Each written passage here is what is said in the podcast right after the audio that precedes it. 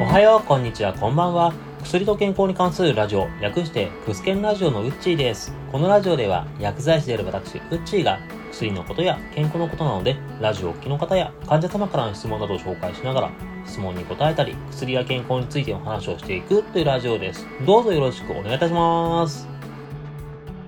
今回のテーマは患者様からいただきました質問です。意外とこの季節が出やすい方などもありまして、ある疾患についてのお話です。それでは早速ですが、今回のテーマはこちら。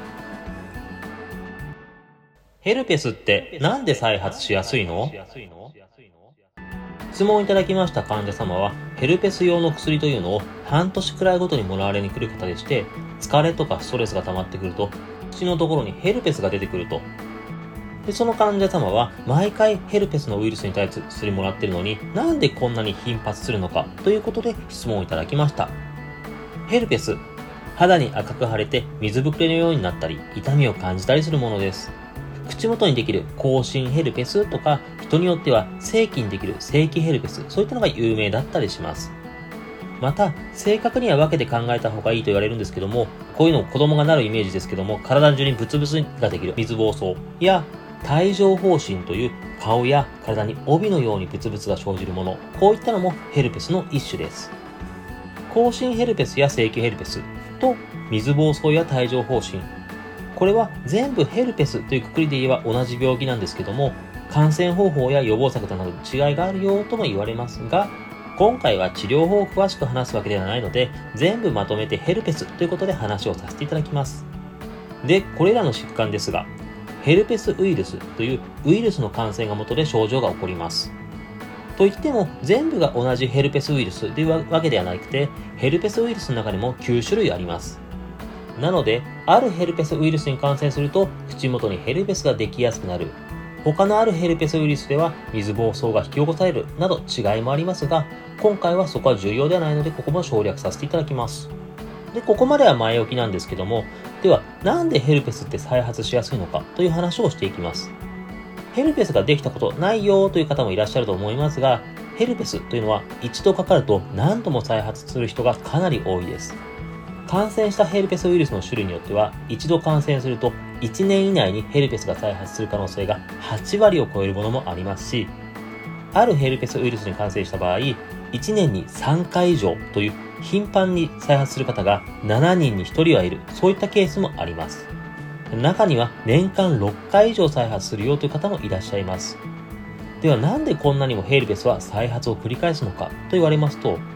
薬を飲んでもウイルスが体の外に出ていかないですし、今の医療ではヘルペスウイルスを完全に消し去る、こういった方法はないです。薬によりヘルペスウイルスの活動を抑えることはできるんですけども、完治まではできないというのが現状です。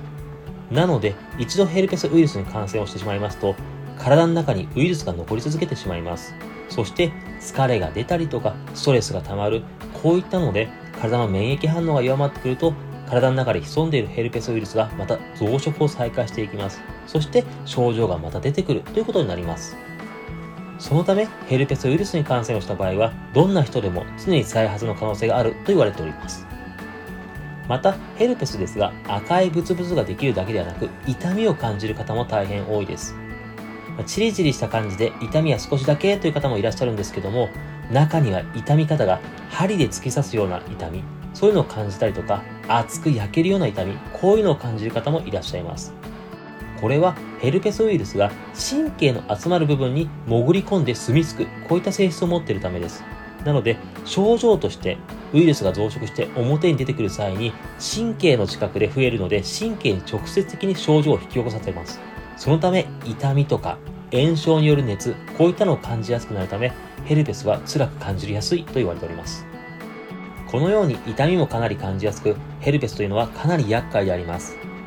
再発をしたくないので、ウイルスを常に抑えておくために、ウイルスに対する薬をずっと飲み続けるという方もいらっしゃったりします。また、最近ではテレビなので、帯状疱疹のワクチン、そういうのを CM 見たりしませんか？という。あれはある程度ワクチンとして免疫を作っておくことで体の中に住み着いているヘルペスウイルスが表に出てこないように免疫力を高めておくというものです。ただ、帯状疱疹のワクチンは1回が2万円ぐらいするとか高額なものでもありまして、2回打つことを推奨されているというのもありまして、なかなか金額のこともあって手が出ない人が多いっていうのが現状でございます。では実際のところ、どれぐらいの人がヘルペスウイルスを持っているのかと言われますと、日本人全体の約6割から7割くらいと言われておりまして、かなりの人がヘルペスウイルスを持っていると言われております。とはいえ、実はウイルスを持ってても症状までは出ないよという人も大変多いですので、ウイルスを持っている人、みんなが症状を経験するわけではないです。症状まではっきり現れるのは日本人全体の1割くらいと言われております。それでも10人に1人なのでかなり多いんですけども、ウイルスを持っていても症状出ない、こういう人が多いのも現実です。ただ、このウイルスなんですけども、感染をしてしまいます。なので、症状が広がらないように、家族で感染した方が出た時などは、念のため注意した方がいいです。ヘルペスウイルスは、キスや性交渉など直接的な感染の他に、ウイルスがついたタオルや食器、こういうのを介しても感染することがあります。きちんと手洗いとかをしなければ、数時間後には感染するということもありますので、感染対策には注意が必要ですので、ご注意くださいませ。ここまでが質問に対する僕なりの返答です。では、ここからは本日のワンポイントです。本日のワンポイント。ヘルペスを再発しないためには食事が重要？基本的にヘルペスが再発しやすいという方は免疫が弱っている時です。そのため疲れが出ないようにするのが大事ではあります。睡眠不足が良くないよというのもありますし、他にも今の時期のように季節の変わり目、気温差が激しい時期、こういった時では神経が疲れやすくなってしまいまして、免疫が弱ってヘルペスも出やすいと言われたりします。休息や気温差への対策はとても大事と言われております。ただ、それに加えて食事にも注意をしてねという話をする皮膚科の先生がとても多いので、今回ヘルペスが再発しにくいと言われる食事について話をしていきます。ただその前にヘルペスを誘発しやすかったり、治りを悪くしやすいという栄養素について先に話をさせていただきます。それはアルギニンという栄養素です。アルギニンというのはヘルペスウイルスにとっての栄養素となるいわば餌のようなものです。アルギニンを多く含むものとして、チョコレート、カフェイン、アーモンド、ピーナッツ、カシューナッツ、くるみなどが挙げられておりまして、ヘルペスができやすかったり、また治りが悪い人はこういった食べ物を控えるといいよと言われております。そしてヘルペス再発抑制になる栄養素の話をここからしていくんですけども、それはまずリジンという栄養素です。なぜリジンがいいのかと言われますと、このリジンが優れている点としては、ヘルペスを誘発するアルギニンを抑えるという働きがあります。ヘルペスウイルスの餌になるアルギニンを抑えることで、リジンはヘルペスウイルスの増殖を防ぎます。ただ、ヘルペスの発症を招くアルギンなんですけども、健康維持にも欠かせないアミノ酸の一種でもあります。そのため、アルギニンを減らすというよりは、リジンを多く取ることを意識かけた方がいいと言われております。だいたいリジンとアルギニンの摂取量が4対1ぐらいがいいよと言われたりしております。ちなみにリジンが多い食べ物としては、まずは肉類や魚類、特に魚のアジやサバ、カツオ。他には大豆食品、特に納豆やきな粉。他には乳製品、特に牛乳やチーズ、ヨーグルトなどがいいと言われております。